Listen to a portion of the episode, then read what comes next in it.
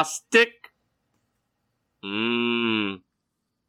She called me Mr. Boombastic. Say me fantastic. Touch me on the back. I'm Mr. Ro- romantic. Call me fantastic. Touch me on the back. She says, Mr. Ro. Welcome back to a tale of two boombastic rivals. I am FF underscore Banterman Foster. Welcome back. Plus one. Shawn Kennedy. Who else is joining me? At FF underscore spaceman. I am just, I don't even know what to say. I'm excited to be here tonight. I hope Shad, I mean, I hope Todd brings that attitude and that spunk all night tonight because I am pumped to be with my friends here at A Tale Two Rivals. Guys, I'm excited. To, I'm excited to get down to it tonight. Let's do it. Mmm. Lover, lover. Mmm. Girl. Are we joined by a plus one? Yeah, I already mentioned you got Shawn Kennedy at FF underscore Walrus getting the shout out in the intro song and really just hoping Todd is committing and just fully in and holding up the rhyme scheme for the rest of the episode. But time will tell. Definitely not. That's all I had in me. Coward. That's all I had in me. Guys, I really channeled that. I tried really hard to make Shaggy proud. Mr. Boombastic, that's one of my three karaoke songs. One of my three. I rock that, I Wish by Skee-Lo, and then I do a duet with Joanne that I will never tell you guys so you can see live if it ever happens. It's definitely Ebony and Ivory. Oh, it's not. Oh, it's not. It is not. You sing the Sandy D part from Grease. No, there's rapping involved. There's rapping involved. Oh, I know what it is. There's rapping involved. It's airplane. Yeah. It's airplanes. No, it's not. I'm not going to tell you because there's might Feels become like a day. right there by your lackluster denial of what the song must be. If you hit it, I'd admit it. You did not hit it. I'm telling you. That was That- the laziest rhyme, Todd. Actually, boys, I, I think I'm just in the zone. I didn't mean it. so, Is it all missing you? No, dude, you're you're not gonna get it. You're not gonna get it. be it's I'd phenomenal. you, and you would sing the Faith hill part. dude i'm telling you it's fantastic and jackson laughs hysterically every time we do it it's good times At you or with you? i don't know he's young Yeah. either way he's fine i'm his i'm his dad he can do whatever he wants so yeah that is not the question of the day that is not the question of the day gents So we always like to thread in a question of the day here and get the minds turning, the wheels processing, the grains a blooming. And for today's question, what is the ultimate stadium treat? What is the ballpark food, the stadium snack that you guys find most irresistible? When you go up to that concession stand, what do you just have to get?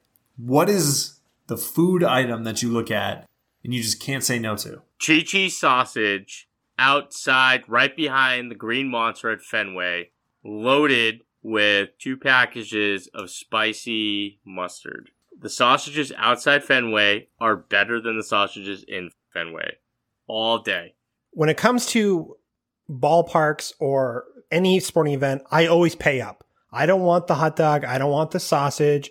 I don't want the the comment like chicken fingers, French fries. None of that. I'm gonna pay up for that premium stand. That's that one spot in the stadium. I'll walk around the entire thing. Doesn't matter. I'm gonna go get it. It's usually it's a prime rib sandwich.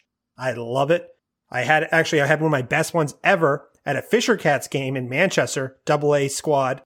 Amazing prime rib sandwich there, uh, there, Shawn. Blown away. And, and but at the Patriots, they have a great uh, prime rib sandwich too. Yeah, so I'm usually going for a beef sandwich. I'm, I'm drinking heavily. I want to make sure I'm full and ready to party. also if you ever go to a celtics game brisket at the carving station you'll love it good stuff dude shawn Yeah, how about that? Dave coming in with the positive New Hampshire take, dropping the Fisher Cats. You don't hear too many of those. Usually it's just people dogging our shoddy education system or too high taxes. But how about that? you have a fine education system you're top five relax you're fine We're top five in New England. Well it's, is that all that matters Well, is it? Because there's only six states. Hey, you- you're not you're not sick. It's you can't go wrong with a classic. I'll take a soft pretzel and some spicy mustard. Nice. I like it. Because I think I like it. you know the the things you mentioned, I'm familiar with. Being from the region, going to those locations, fantastic. The Chichi sausage is great, especially like you're gonna get a Luis Tiant Cubano outside of Fenway, fantastic. But Ooh, yeah. that doesn't present yeah. a lot of variability. You know, you're going to go other places. That gets a lot tougher, a lot more unreliable. For me, soft pretzel, can't go wrong. Ton of salt, kill it with salt, get all the spicy mustard you can. Let's go. Fire it up. I love, yeah. That's usually like if I've had a few extra brews, the uh the soft pretzel comes in at the end Yeah. all day for the save. For the save. That's that that's a solid choice. Dave, I love that like you don't go to a restaurant to go get your meal, man. Like just just just go to a, a solid establishment around the Yeah, beforehand, but Todd, I'm, uh, you know, baseball games are like four hours. I, I'm not gonna. I'm, I'm drinking heavily. Fair, I need to soak. Fair, fair. I need to soak up the stuff here. So yeah, I'm, Yeah. and football games, it's an all day tailgate. Yeah, I'm gonna need some sustenance. Let's talk zero wide receiver. Is this the year for zero wide receiver? I have a feeling we've kind of already talked about this a lot, but let's just talk about the idea of going in from a zero strategy standpoint. Shawn, is this a good year to go zero wide receiver? No, I don't think it's ever a good year to go zero wide receiver, just like I don't think it's ever a good year to go zero running back. And I think the reason being is because that means you're prioritizing taking quarterback and or a tight end over getting into your running back core, getting into your wide receiver core, whichever zero strategy you want to commit to. But if you're going to push it off until, you know, we kind of set the bar for the sake of this episode at the sixth, that means you're looking at DeVante Parker, you're looking at AJ Green, you're looking at Hollywood Brown, you're looking at scary Terry McLaurin as then your wide receiver one. And every single one of those guys has precipitous risk attached to them, right? Who knows what Lamar Jackson's deep ball is going to be with Hollywood? I mean, I think he, out of those four guys I just said, is probably the safest. AJ Green could get traded, he could get hurt. Who knows what's going to happen with him? Dave is definitely going to lose the bet. That's the only thing we do know about AJ Green. I don't know. Did you see that quick eight second clip of Joe Burrow throwing passes to AJ Green today? Have you seen anything about AJ Green in the last three years? Dave loves videos in gym shorts. Loves them. I actually don't, Todd, but it wasn't even gym shorts. They had some special ball, the like heart rate monitor across their chest, Oh. Under Armour. Uh, it was, it was, it was just, and it was slow motion. I was like, Oh. oh yes, yes. Oh, It sounds like you're just describing the opening scene from Juno at this point. No, no, but yeah, Ellen Page, very big fan, very big fan. Yeah, So big anyway, fan well. my point being is that these guys you're taking in the sixth, they're in the sixth for a reason, right? Terry McLaurin is tethered to the Washington football team, and he's tethered to Dwayne Haskins. Hollywood Brown, how much is the pass game going to be big in Baltimore? AJ Green surely is just, I mean, he's filing for AARP cards at this point. And DeVante Parker isn't going to be good this year by all indications of his first four years in the league. And of course, Preston Williams is going to upstage him. And if you're relying on this caliber of person to be your wide receiver one, I think you're in trouble. And I think even if you take a look back where somehow the value is stronger and you scoop back a round or two, and even if you're looking at Jarvis Landry, who we've been plugging as one of the best redraft values in the whole draft, Brandin Cooks, who is undoubtedly going to be the wide receiver one for Houston, Tyler Boyd, who should still be a great piece for Cincinnati. Marvin Jones Jr., who we've been saying go get because his red zone viability is just insane. Those are good pieces, but I think just like with the zero RB strategy, you've got to throw the needle. You're talking these eight guys I just listed off will all go in three rounds. So you can only have at max probably two of them because other people are going to snipe in, they're going to take them. And I just think like other zero strategies, nobody has the inside track anymore. That's gone. Short of you showing up and Tonya Harding somebody, you don't know that somebody's going to get hurt because everybody else has all the same information you do because of the intranets. To answer the question, my criteria for zero anything for me is first six rounds. I get it, that's not what it is, but the way that I would use like the strategy would be first six rounds, you're ignoring position. Would I think that this could work in a one QB league? No, I don't. I think it's a terrible move in that. And Superflex, it could definitely work, but there's a ton of risk to it. So if you're looking at a Superflex draft, and you come out with three running backs and three quarterbacks, I mean, those are three positions that give you a heavy advantage, but you leave no margin for error in your wide receiver picks. Yes, it's deep, but you also really need a couple of those guys to outperform ADP with that kind of a strategy. So even in those situations where I'm saying to you, load up on QBs that are going to obviously significantly more important in Superflex, load up on running backs that there's a scarcity there and you want those foundational players. Seventh, eighth round, when you start looking at wide receiver, you have to be like very in tune with like nailing guys. I actually think Preston Williams, if you nail him in Shawn, what was his ADP? 140 something, 141, I believe. So you're talking 11th round? Right. You're overpaying for him 9 10 probably. So that's a guy that you're to go out, you're to to take risks and you're to have those guys nail. So would I do it? No, I personally wouldn't do it, but I'm not to say that it couldn't work. But you literally have to have a lot of things aligned at the wide receiver position to make that work. So in Superflex, it's an option. One QB, I really don't understand why you'd be considering that. Balance is really important in one QB. Dave, what about you, man? So Sure, any draft strategy can work if you pick the right players. Right. If you're going to be perfect, but going back again, I don't like to be have a zero margin of error. We have to realize that we're going to make the wrong selections at times in our drafts, and when you go zero wide receiver, you're just relying too heavily on making the right picks later on and trying to find value at wide receiver where we've said before, there's a lot more information out there. So no, thank you. So in zero wide receiver, not only do you have to pick the right RBs while you're doing it, then you have to pick the right wide receivers later on. Good point. That's easier said than done. All right, flip the script. Let's talk about wide receiver heavy targets. You're looking first three rounds, wide receiver. Ideally, what are you landing in in those first three rounds if you're going wide receiver heavy? So I'll start. If I'm in the first round, I'm either hitting Michael Thomas with a mid pick or Julio and Hill late. In the second round, Nuke's a home run anywhere in that round, and Godwin's a solid choice. And then in the third round, I'm hoping I'm scooping up Golladay, Moore, or A Rob. That's what I'm looking at if I'm looking to get three wide receivers in the first round if I go wide receiver heavy. And that's pretty nice. But again, if you don't have a running back at that point, it might be too much to make up for. What about you, Dave? I honestly I struggled to think of a scenario where I would want to do this. Even even to just play along, I had to have that like the 110 pick to make this even or like the 110 and 112 range to even try to even fathom making this make sense. So, and from that 110 to 112 range, I'd like to get Tyreek and Julio Jones on that 110 203 turn. That's how I'd like to approach it.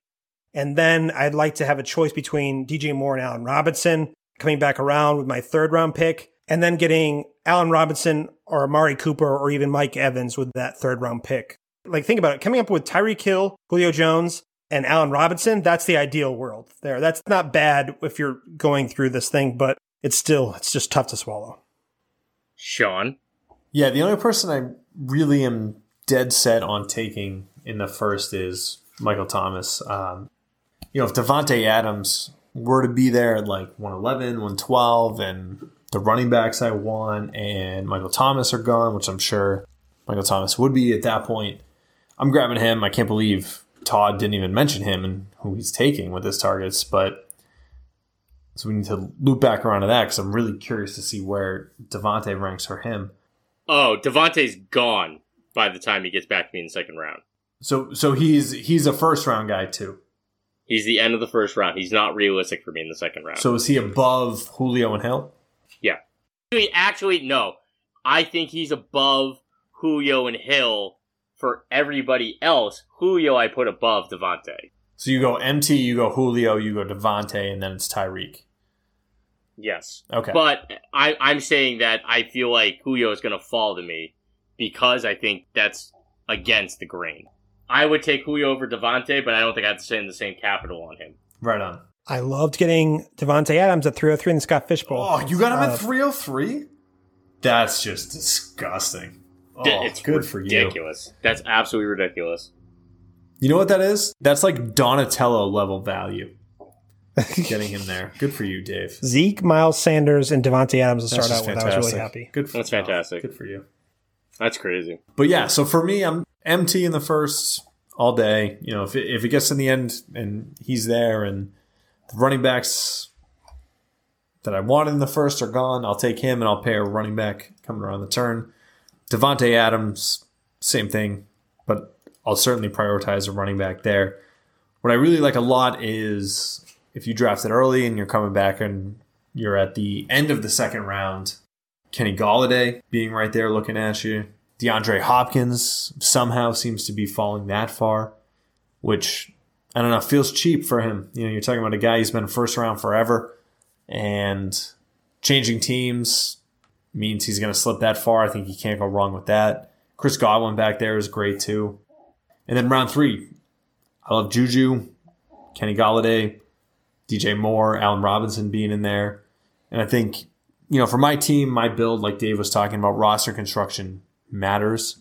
Every round I just said, if I'm taking one wide receiver in any of those three rounds, out of all the names I said, I don't even care which one it is. If I'm pairing that receiver with two running backs, I'm feeling pretty good. All right. Realistically, we nailed these first wide receivers. You just got a monster tray. Who are you realistically landing at running back in four or five? Like, like who are we targeting? Like, who's left? D'Andre Swift. D'Andre Swift. I oh man. Okay. So if D'Andre Swift is my RB one, I feel like I did something wrong. If he's my RB two, I don't hate it. I love the upside to him. I love doing an upside on my RB two, but without the solidity and like him and his role for that RB one, that's rough. But I love the D'Andre Swift call there. So just looking at it, looking at the ADP, like we said, we're using Fantasy Pros here. Yep. Who are you guys most comfortable with? Let's say you went wide receiver heavy, first three rounds, wide receiver. So now we're in round four, and you're looking at your first running back. You've got James Conner, you've got Jonathan Taylor, Devin Singletary. Who do you like there? Jonathan Taylor, not even close. Not it's not even close for me on that one. Yeah, I'm. I'll be shocked if Jonathan Taylor is available there. That doesn't make any sense to be able to have a chance at Jonathan Taylor. So that's why I'm thinking that I'm uh, realistically I'm looking at Mark Ingram as my RB one there. There's a huge gap fall off of uh, in the ADP. It's Devin Singletary. No, thank you. Yeah, yeah. Gets really nasty. You're reaching at D'Andre Swift, so maybe you, Todd's right. Maybe you Mark Ingram and D'Andre Swift as what you have to look for as, as your ideal what you're looking for. Yeah. So let's say you go wide heavy, right? And you, but you do get your RB one. You get your RB one, then you load up on three wides, right? And now you're looking end of the fifth. I think David Montgomery as your RB two is a, is a solid value. I honestly do.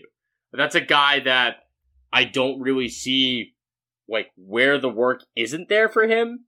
He was a guy that he wasn't that bad. Like I think it's kind of like he he didn't meet expectation, but if you're loading up on wide receiver early, but you still got your RB1, David Montgomery is a solid target as an RB2 in my opinion. So this is where I'm going to have to interject, Todd, because I think you're not wrong. Absolutely, you're not wrong. Him as an RB2 is fantastic. But what I think and what I tried to plug earlier that you're working against is, you know, let's say somebody went out of the first three rounds, two wide receivers. Yep. You know, so they have Dalvin Cook, they have Godwin, and they have Golladay. Okay. They're going to be looking to reach. Right. And they, you know, they're going to be taking Montgomery earlier. This is where, like, you know, we as we get into these running backs in later rounds, I don't think you can trust ADP as much because people are more willing to reach on them on those running backs there because the depth just isn't there. It's not as protected as wide receiver is. So David Montgomery is right now, right again, we're using Fantasy Pros 54 and Right. Mark Ingram's right there in front of him at 53. But again, in like the 12 selects above them, there's four people. And I think you're going to be looking at a lot of players, a lot of co-owners in your league that are going to snipe that value. Sure. They're not going to take Montgomery at 54. They're going to take him at 44. I guarantee you, Jonathan Taylor is not going to be available at 47. Yeah, right. Right. There you go, Dave. it. Same, same, same thread, right? Different string, same thread. Let's put it this way. I have a running back. I got my two wide receivers. I'm in the fourth round, correct? And now I'm looking at potentially getting either Allen Robinson, DJ Moore, or Juju, right? If I can land one of those three guys in the fourth round, I'm pulling the trigger all day. Now, let's say none of those guys are on the board. I'll take the field and then take a running back. I'm not going to pass on that just from like, well, I could win David Montgomery later. Okay, I don't get David Montgomery. I'll add a fourth wide receiver and then I'll add and try to piece something together with my RB2. As long as I have an RB1, I'm okay with the idea of trying to put together some puzzle pieces with RB2. That's my point. Is like, I'm not going to give up DJ Moore and go ahead and draft David Johnson just because I feel like later on I might miss out on David Montgomery. Like I'm gonna pick the guy with the with the ceiling and the upside, and whatever happens, I'll be able to adjust. That's the thing too. Is like if your plane blows up, how are you gonna adjust? Like you should know like if this doesn't fall to me, what would be my backup plan? And I think that taking a fourth wide receiver there is not a terrible idea because now you're getting the best value because obviously people are overspending on running backs because they're scared about the scarcity. Go get Tarik Cohen and I don't know. Vaughn's going to be super low because of the COVID piece, and then you can try to piece together an RB two situation there, maybe. Just got activated today.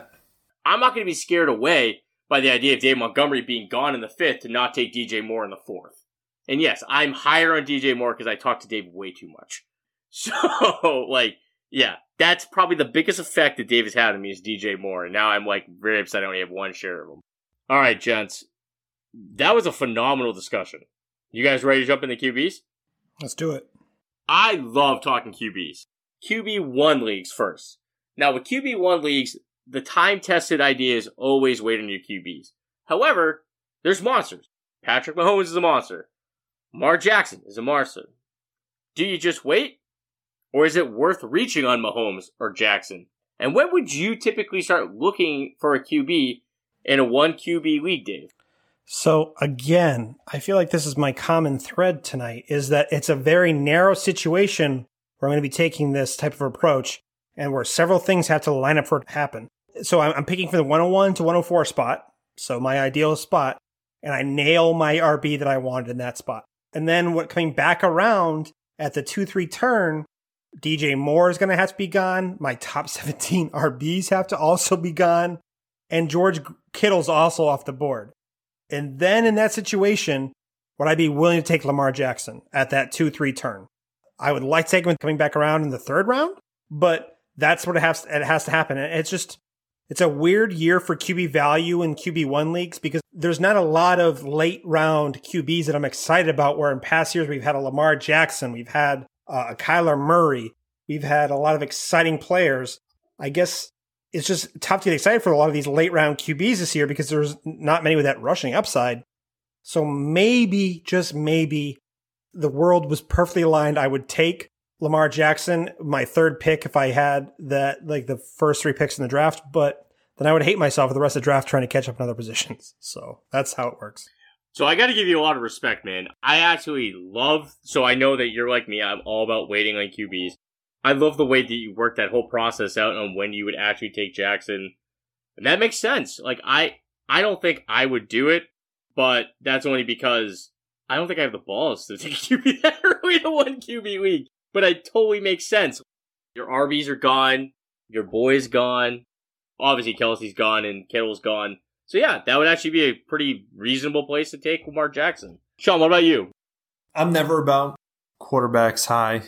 I like them late you know, even just looking at historical trends, Patrick Mahomes going into last year, obviously the darling, he put up that unbelievable season in 2018, you know, coming into 2019, but then you look at the finishes and he's QB7.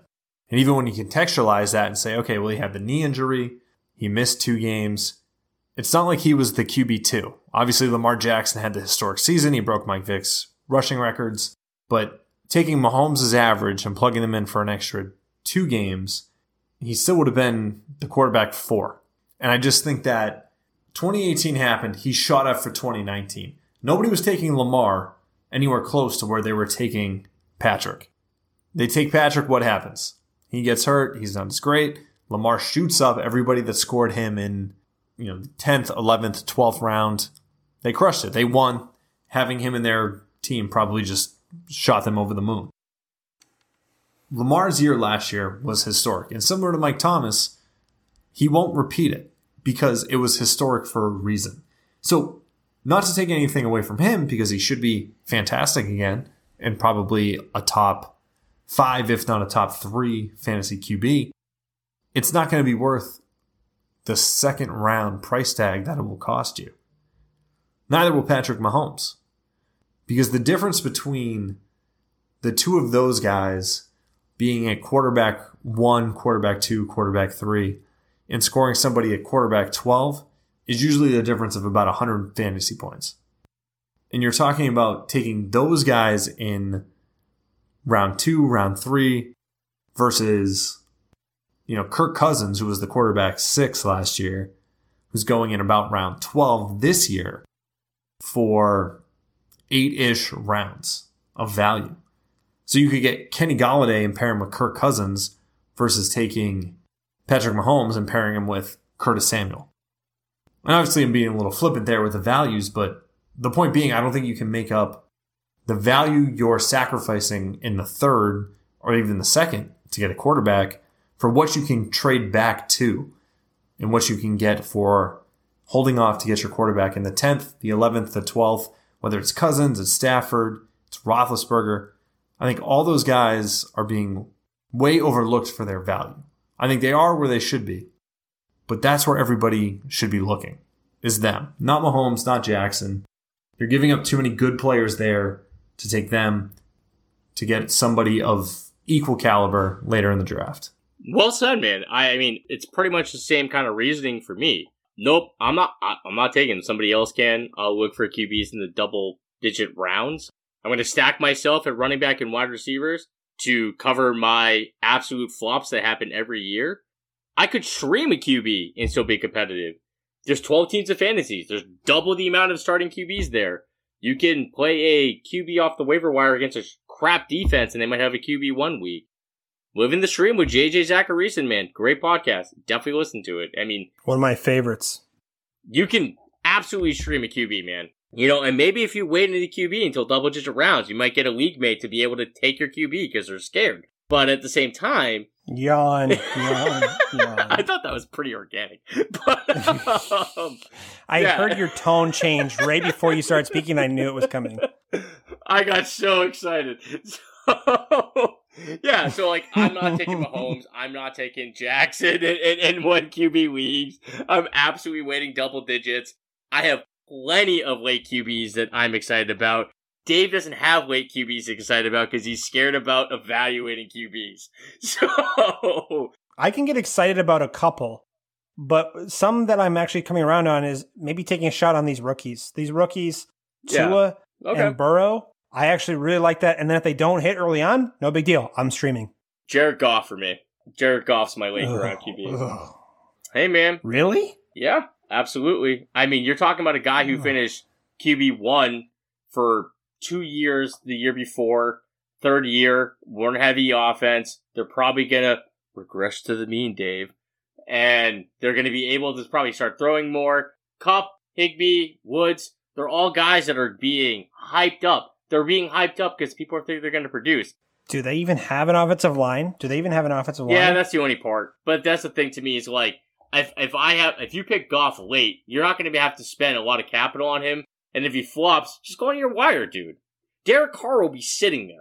Like there's plenty of QBs that are on your wire. If you miss on QB, your waiver wire's there to pick you up. If you miss on running back, you are screwed. you know, like those are the that's the difference. In a one QB league, QBs are salvageable. The only thing that matters less than a QB is a tight end in a one in a one tight end league. Besides, oh, kickers. You shouldn't. You shouldn't have them. Kickers. You shouldn't have them. yeah, I know. I know. Get yeah, out. Get out if you're playing with I kickers. you don't belong here anymore. If you have kickers, you should have two. All right. So we we spoke plenty about one QBs. The consensus is there are scenarios where you could take a QB early, but you probably shouldn't. It's one QB. Wait. Now, Superflex. If you don't play Superflex, you really should. So the idea of the difference between Superflex and 2QB is Superflex, there are options that if you lose out on a second QB, you can find a, a plan to be able to make something up. Two QBs, it's a little bit harder, but at the same time, at the end of the day, you need to draft and it equals out the value more. So now you're looking at Mahomes and Jackson as top six picks. So is a quarterback the 101 in Superflex? And if it's not, when are you targeting your first quarterback, Shawn? Yeah, I mean, I think you're going to find a lot of people that subscribe to the fact that they're going to grab a QB with that 101, but it's not me. I think you're going to see in the first two rounds, you're going to be looking at Mahomes, Jackson, Murray, Wilson, Prescott, Watson gone, maybe even Josh Allen creeping up into there. But personally, I still think you can't beat the value of 101 going Saquon, going CMC, somebody you know with that guaranteed value who's going to be a monster if you're playing in a half point or full PPR league. They're just going to rack up those receptions. And then coming back around, you know, at the 2 3 side, you might not even have to take a quarterback because maybe you look it off and you just say, all right, I'm looking at Matt Ryan as my QB1, and I'll take him in the fourth. I'm looking at Matty Stafford in the sixth. I'm looking at Kirk Cousins in the seventh. I'm targeting Ben Roethlisberger in the eighth or the ninth. I think when it comes to Superflex, there's this big push to have to have the young hotshot QB. And you know, these guys who in the Alexander Hamilton mold are not throwing away their shot. Oh, yes. But I think there's plenty of guys that have already shot their shot Alexander Hamilton. and are still fantasy relevant. And I think their names are Matt Ryan, Matt Stafford, Ben Roethlisberger, Kirk Cousins, Drew Brees. There's this big idea that you need to have these quarterbacks that are 23, 24, 25, 26, and everybody's looking off the quarterbacks that are 37, 38. You know, Todd can attest to this that at that point you're basically just turning to dust anyway, a la Thanos snap. I'm so strong, baby. He's still standing. He's still strong. He's full Antoine Fisher. And these quarterbacks are too. And I think that you don't need to jump early. And I think that you win by not jumping up early. That patience pays off. And that your winning team isn't Mahomes and Carson and David Johnson. It's really Saquon and whoever you got in the second and the third and the fourth leading up to you taking Stafford and Roethlisberger as your quarterbacks. I just want to let you know that I can still chuck it, baby. I'm 37 and I got plenty left. I actually want to tra- challenge Scott Simpson to a uh, to a 40. We'll time each other separately. I got him beat. I got him beat, dude. So top six, first two rounds. Then I'd be considering uh, Matt Ryan, Drew Brees, and maybe Brady in the third. Patrick Mahomes, L. Jack, top five all day. My 101 is still uh, CMC, then it's Barkley, and then I'm probably looking at Mahomes at three and Jackson at four. Watson, Wilson, and Prescott are all in the top 15 range for me, and I consider Murray at the back end of the second round, but he's not making it there in the Superflex draft. I'll let somebody else pay on that. I value QBs pretty high. Outside of that top five, then I wait. I will happily mop up with Matt Stafford or Kirk Cousins all day in a redraft Superflex at that position. Again, also, if I have Stafford or Cousins as my QB one, then I'm waiting on a you know a Jared Goff as my QB two, or even Ben Roethlisberger. Ben Roethlisberger is going to slip because of the whole. People aren't sure if he's going to be able to stay healthy. Cam Newton is another guy whose ADP is still up in the air. Those are guys you can get as your QB two.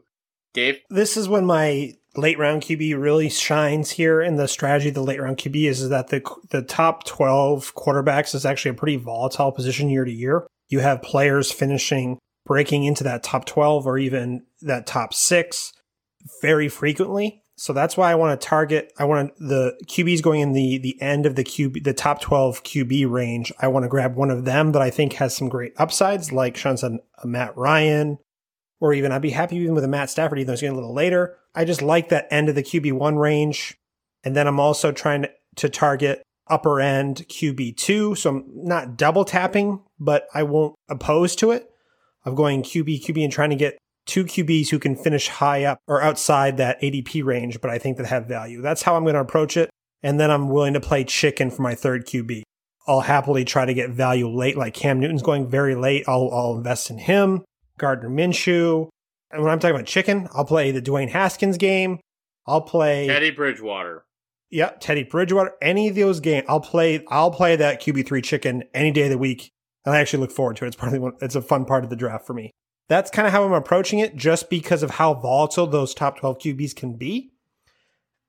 And whereas I can mop up those important RB, RB or wide receiver spots while other people are going QB. So that's kind of how I approach it. I'm in a invitational with the uh, Dynasty Football Digest, and Yeah, Awesome Speaks, right? Yep, it's super flex. I got Teddy Bridgewater as my third QB, and I was ecstatic. I mean, not only the fact that Teddy has, you know, DJ Moore, CMC. I mean, Curtis Samuel's very slept on at wide receiver. Robbie Anderson, he's got targets. He's very efficient. But you know? The other thing that people tend to forget, that defense is going to suck. That's going to be a bad defense. They're going to have to throw a lot. The other side of the ball matters. Teddy Bridgewater, fantastic QB3 target this year.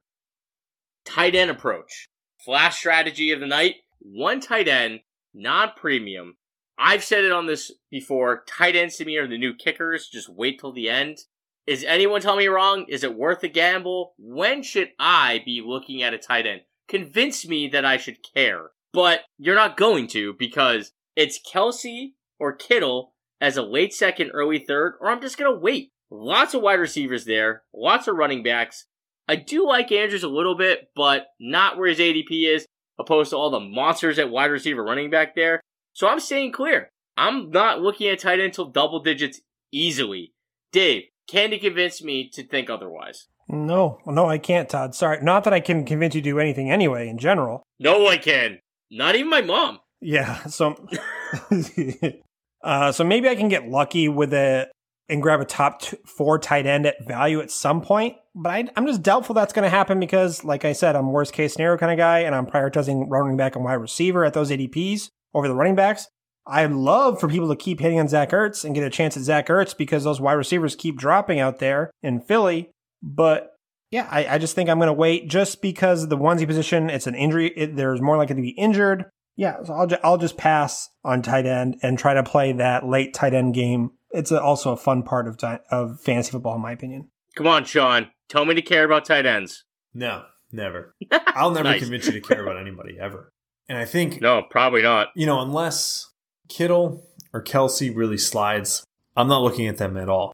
I'm ecstatic when somebody takes them in the second, you know, back end of the second, high third. And somebody grabs them. I'm thumbs up all day. I'm doing a golf clap for them. I'm excited because that just leaves more running backs, more, more wide receivers. Fair? I love the idea of Jonnu Smith in the 13th round, Jack Doyle for free, Eric Ebron for almost free, Ian Thomas for almost free, Chris Herndon for free.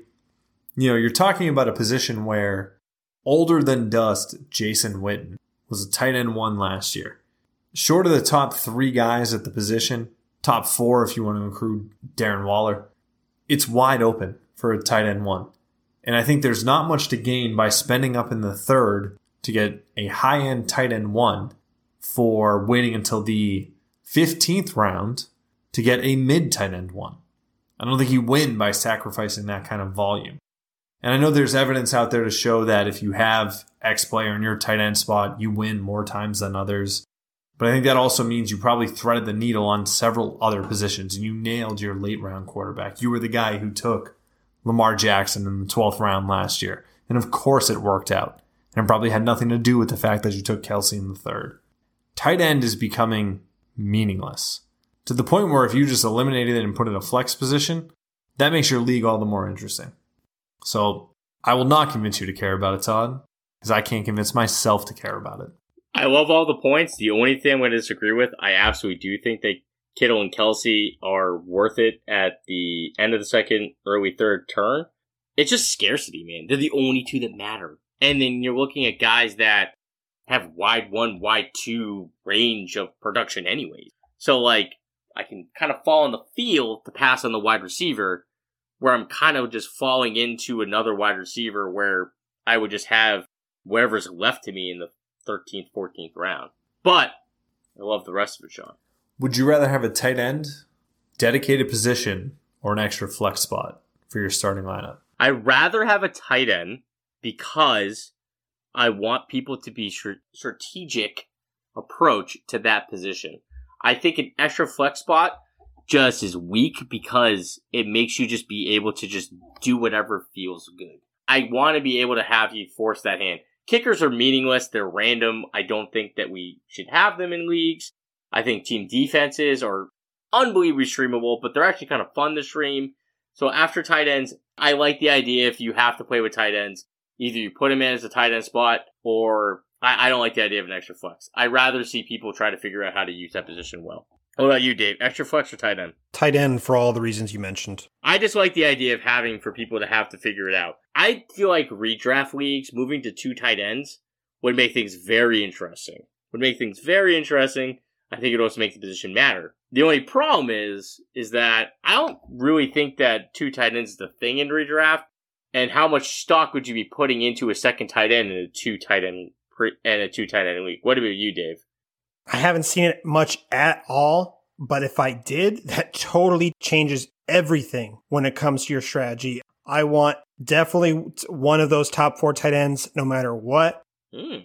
And I also wanted probably another top 12 tight end if possible, if we're going two tight ends, just because I, if you're going two tight ends, that's a way to win your league if you have two, two premium tight ends in a league. So that it totally changes everything, but I don't see it. I, what I have seen is more flex spots that allows you to play more tight ends if you want to, but I don't really like any teams that go with that tight end heavy approach and try to take advantage of the tight end spot through the flex. I just don't like it. I'd rather go wide. Res- I like to build through wide receiver my flex spots, not tight ends. So I love it. It's a great take, Shawn. Yeah, it's just it's it's a position that requires no depth at all. And I think even if you're in a position where you're in a league where it needs two tight ends, it still isn't a matter of calling your shot and going full Babe Ruth. It's just a question of luck you know, you're talking about a position where not having a top five tight end, so being tight end six, tight end 12 was separated by 40 points. Being a tight end, back end tight end one, and a mid tight end two was separated by 25 points. That's luck. And I think that whether you're one tight end, two tight end league, investing significant capital in this position isn't a recipe for success. If you're two tight ends the argument becomes stronger, obviously, for Kelce, for Kittle, for Andrews, up there at their price in the second, third, fourth round. But based on low yardage, high touchdown volume we've seen from back end tight end ones in the last two or three years, I don't think there's anything to say that you can't be in a tight end, uh, two tight end league and still do well, not prioritizing that position. I think if you're in a position where you go into this and you have Jack Doyle and you have Eric Ebron, or you have Jonnu Smith, any combination of those three, that's not by any means the top of the sale. And nobody's going to write home about that. But you could still end up with two tight end ones. I'll bet back end tight end ones. But the way that's going to affect your roster construction probably means a hell of a lot more than having a tight end one and a back end tight end two and giving up a wide receiver one, a running back one, a quarterback one, depending on your league, that you had to give up to get Kelce or Kittle or Andrews. So no matter what the format, I'm not prioritizing the tight end. I- I'm with you, man. And the other thing too is that redraft is supposed to be an accessible form. Like this is where people that aren't like us are like playing fantasy. Like you want the like the game to be accessible to people so people can have fun with it. If you want a more challenging format like two tight ends or something like that, probably go play Dynasty. I want to see two tight ends in redraft because I'm a degenerate who plays too many Dynasty leagues, so it would make my redraft experience more fun, but you're going to alienate other people. So I don't necessarily think that two tight ends should be something I have seen a lot in redraft. I don't really want to see it a lot in redraft outside of the weeks I play in because I think it would make things more fun for me. A second tight end does absolutely nothing for me except it makes me feel like I need to roster three at least. If it's a deeper roster, maybe four. Tight end's too random. It's very inconsistent game to game, year to year. Premium, non premium, it doesn't matter. It's Kelce Kittle, maybe Andrews, or wait. That's that's the way I play it. Um, Zach Ertz, I'm very high on Dallas Goedert. That is going to happen at some point where that starts becoming a little more even. And I'm very scared of being on him the year that happens. And redraft, that's something that I, I tend to avoid. Dynasty, a little bit different. Ertz will still have some value, but if you miss on that year where that transition happens, that's tough. I think Waller is going to. Re- DeSean Jackson's calling, uh, is making stupid Holocaust comments. Marquise Goodwin's opted out. Jalen Reagor's the only legitimate wide receiver there. Uh, Alshon Jeffery's probably on pup. J. Jaws was a disaster last season. Even if Dallas Goedert tr- somehow is more relevant this year, Dallas or Zach Ertz is going to eat in that. Fire offense, up man. your John Hightower shares. uh, Quez Watkins, baby. I have him. I give that. I'll give you that about being all about Ertz in 2020. I think that's me not letting go of the dynasty piece. I think that's where like my dynasty owner kind of falls into the Ertz piece. I know I said that it's okay to have him in dynasty. I don't want to be the guy investing him. I think there's just a little bit more cushion with it because I think Ertz in the two tight end league will still value if him and Goedert start evening out. But in 2020, yeah, I could see Ertz eating a little bit in that. That makes a lot of sense. You caught me on that. I also think when you look at Ertz's ADP, like there's plenty of players I'd rather have around that position too. I say maybe Andrews. I wouldn't do it, but I could totally see people reaching out for it. With Andrews, I'm more like one more year of production and then I'm buying. And a redraft, that's a totally okay way of looking at it. Dynasty, you could totally be losing out, obviously. It's like kind of the DJ Moore conversation we've had before. Like you've missed out. Like last year was the year to buy in Andrews before he exploded in year two. Kittle and Kelce, that's it. That's it for me at tight end when it comes to two tight end, one tight end redraft. Then otherwise, I'm just gonna wait and I'm just gonna build up the rest of my roster and then see what lands to me and um pick accordingly. I love Jack Doyle. I love that call from Shawn. I will go to battle with Jack Doyle in a one tight end week all day. We talked a lot of redraft today.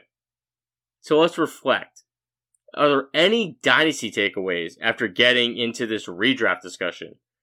Does this change your dynasty strategy at all? Dave. I don't think it really does. I, I it just reinforces a lot of my strategies and my and my preconceived notions of how to attack dynasty. Just going through the redraft ADP and just the value that these rookie RBs have, and me wanting to invest in my, you know, I, I harp on this every episode. It feels like on young ascending RBs. That's where there's value in a lot of for- formats, and especially in redraft. And what I love about redraft is it, it really helps me understand roster construction and the importance of roster construction. Talked about it a lot today because that's a big takeaway for me. And that's something that I've struggled with in the past in certain seasons where I might be picking the guys I want, but I'm overlooking about how my overall team looks. I'm just looking at value or, or players that I like and the importance of roster construction. And I think that dynasty or that redraft really hammers that home for me and that's something to take home for Dynasty. What about you, Shawn? Anything, buddy? They need to be separate. We've spent the last, well, we collectively have spent the last five months talking about Dynasty. The two of you have spent the last year and a half talking about Dynasty. Here we sit tonight transitioning into redraft, and that just proves you need to have deliberately different strategies. You can't just band aid one to the other in whatever order you choose. You can't say, okay, David Montgomery is going in the sixth, then redraft, I'll grab him in the sixth, then dynasty. It's not a one for one like that. You need to do your research because, as we've talked about tonight, the plethora of information that is out there is overwhelming. And the answer simply isn't, I couldn't find anything. It's that I found too much. So you need to sit down, you need to do the time. If you expect to win, you need to put in the work. And the work is sifting through the research, sifting through the numbers, understanding your league, and not just dynasty versus redraft, but also your scoring system. I mean, Dave in our home league for dynasty have put draconian methods into a pick six versus just an interception. How does that account for your draft strategy? It needs to, because you know what? Jameis don't mean too much no more. I mean, he doesn't anyway going into this year, but historically for Dave's league, that was a big point of contention. How do you account for that? So I think you can't just copy and paste A format to B format. That's a losing strategy. It's a lazy strategy. You don't do anybody any favors, but certainly not yourself by doing that. I love what Shawn just said. And before we get to what Todd's takeaway is, I just want to just piggyback on that and saying that the more the more that I'm involved in fantasy football, the more questions I get, the more leagues that I'm exposed to. I feel that my skill increases, which I mean, well, it needs to increase a lot more to become good, but my skill increases because the more strategies, the more formats, the more league types I'm exposed to, and knowing how to adjust and the importance of these league settings, I think really advances people's fantasy skills. And that's a big takeaway for me is that when you, we've been talking about Dynasty for so long, but then when we switch to redraft, it's a whole new ballgame, like Shawn said. And I, I think it just makes you a better overall fantasy player the more types that you're exposed to. And you really understand all these little changes in a league or setting and what that does to a player's value. And I think that is just it's it's just eye opening to me about how important it is to to be exposed to that. So for me, the only thing that my takeaway from our discussion is when we talked about how deep wide receivers are. Like obviously, I knew that we've talked about it. Blah blah blah blah. And when I thought about how much I can wait on wide receivers in redraft, then I thought about it. I'm like, well, it's a very saturated position. Maybe in dynasty, there's some there's some value there in buying. In a lot of cases, they're not. Like, uh, interestingly enough, the guy I've been trying to buy, I took over two orphans, and the guy I've been trying to buy in both leagues was Preston Williams. And when you talk to those two owners, you're just like, yeah, the the the, the price tag's way too high. But there's leagues where Preston Williams is still, you know, an 11th round value kind of a guy. Like that's a guy that you can go and stock up on wide receivers with upside, and you have a better chance on hitting on those guys for less capital. It's a very deep position. Like you're gonna, you can wait on those positions in in redraft. So that makes you think about in dynasty. Well, maybe that's a position I could stock up on for less capital, and then I can see what's happening because I'm obviously in a wait and see kind of situation. That's the only thing I kind of pulled out of it. And that was just like something I just really wanted to find that one thing, that one nugget that I wanted to pull out. And in our home league, that doesn't mean much for me. I'm I'm pretty good at wide receiver. But if you're looking to rebuild, stocking up wide receivers is probably a good value move. And then you'll probably be able to hit on a few of those guys and then see what happens. Gentlemen, redraft strategies. Let's sum this all up. How do we approach redraft strategies? Do we have a set strategy we wait and see? We've evaluated a lot. We've talked about plenty of takes. Personally, and in the earliest rounds, I believe best available, best value. Position doesn't matter much. I do want running backs, uh, a running back within the first two to three rounds. And then I watch runs and I know my league mates and I take advantage of what's given to me. Superflex, I want a top five QB or I'm going to wait. I definitely know where I want those top end options in relation to where wide receiver running back is.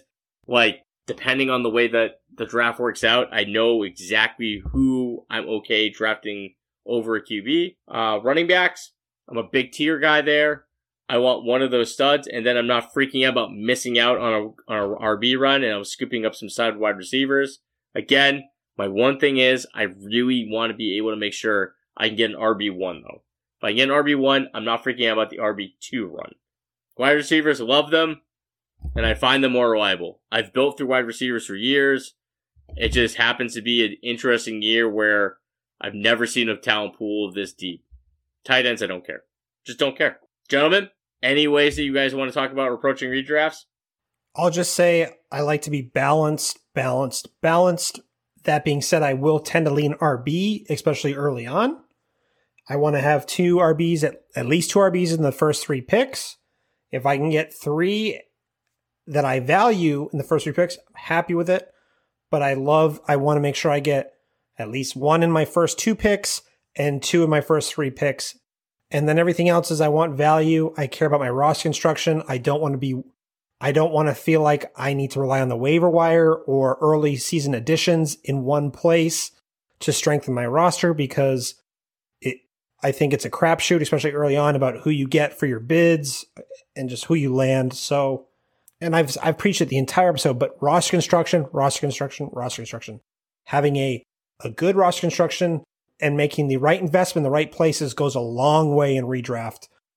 And sometimes even matters more than picking the right players because if you have built your team the right way and you and you're not susceptible to if you like miss on a you know if you went zero something and you have a big invest or went heavy in one place but had one big investment in a in a wide receiver running back but then not much else well if you got that wrong then your entire strategy is screwed. That's why the balance comes into play and that roster construction comes into play. So you, I don't want to have too much hubris and too much confidence in myself. I want to know that I'm going to make mistakes and account for them in my strategy. Shawn? Yeah, sim- similar to Dave, um, your first five rounds need to be three running backs, two wide receivers. Whatever order you take that in, I don't think matters as much as the fact that if you're not walking away with that spread, three running backs and two wide receivers after the first five rounds, your team is going to suffer from a critical lack of depth. Because as we've covered on this, the running backs you're going to police up in 7, 8, 9, 10 just won't be there. You won't be able to provide that depth that your team is going to need. And if it's super flex, you interject a quarterback into there. You know, I think maybe you're walking away with two running backs, two wide receivers, and a quarterback. Fine. Again, the order isn't as consequential as much as that balance and getting that early distribution to protect your long term depth as you go through the draft. Gents, whew, it was a long redraft discussion. I haven't talked this much about redraft since I was in college. Good lord. Wow. All right. What was the telegraph like? Dave, where can they find you, buddy? You can find me at my new home, dynastyhappyhour.com, at FF underscore spaceman on Twitter. And you can always find my college prospect database in my pinned tweet. Hit me up for any questions related to that. Or if you need some help with Excel or in spreadsheets, you need something done, hit me up too. I'm more than willing to help. And yeah, guys, this was a lot of fun tonight. Thanks for being here. And I wanted to shout out our second friend of the show, but our second friend of the show, shout out to Alex Duchesne's or at Duchesne's underscore. He's been really pumping us out on Twitter, recommending us everywhere for people to listen to us. And it goes a long way. He's, and we just really appreciate the support, Alex. And he has a great podcast himself uh, called Terrestrial Takes. Where Fantastic podcast. He Great just stuff. is very quick hitter and he just talks about certain topics that are kind of interesting. It's your it's not your typical fancy football podcast, and Alex just has some good original ideas. Go check that out. So yes, friend of the show, Alex, thanks a lot, man, for all your support. We really appreciate it. You're the man, Alex. We love you, brother. Shawn, do you actually check Twitter? No, but nevertheless, you can still hit it up at FF underscore walrus, especially if you're one of our brothers in the Balkans. Shout out to our Lithuania followers and hats off to you guys. You resisted the fascists, you resisted the communists, and here you are settling with a tale of two rivals. Light us up. Let's go. If any of our fans in Lithuania have a 1992 Grateful Dead Lithuania basketball jer- uh, shirt, and you want to email us at a tale of two rivals at gmail.com, I will pay the shipping to take that. I'll pay for that shirt. I'm dying for an authentic shirt from that stuff. Todd is also looking for a pen pal. If anyone's interested. hey, if you want to talk about Arvydas Sabonis by letters, I'm in for months. You know, the other Dream Team, great documentary. All right, you can find me at ff underscore banterman on Twitter. I'm all about Dynasty, all about Devy. Heck, if you want to talk about hoops, I'm in, dude. I love hoops. NBA's back, loving it. Good stuff. You can find my writing at the Dynasty Football Digest. IDP guys Invitational is killing it with 1500 bucks in. I'm going to take the red division down. Joey the Tooth has got nothing on me. And I'm going to be trying to be put out some solo episodes on Devy on here. I'm going to really focus hard on the 2021 class because I feel like even if you don't play Devy, it gives you some value, especially in a very messed up kind of season that's coming up. We don't really know. We've already had a lot of like premier guys like Moore opt out. You know, Rondale Moore is not playing college football. He's a guy who's a top five prospect. I'm going to be talking a lot about those guys. So definitely tune into those uh, solo episodes too. So, gentlemen, good time as always. We did Go to rivals. See you next time.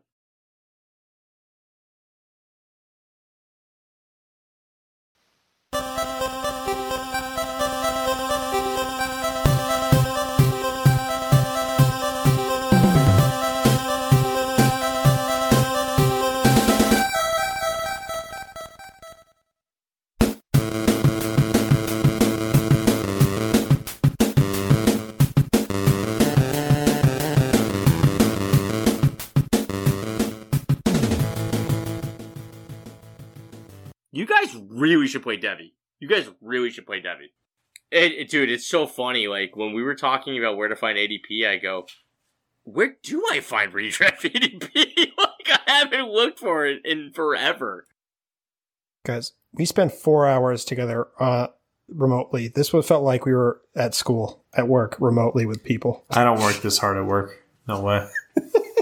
Yeah, uh, dude, I, I I'm like toast, but like it was still fun the entire time.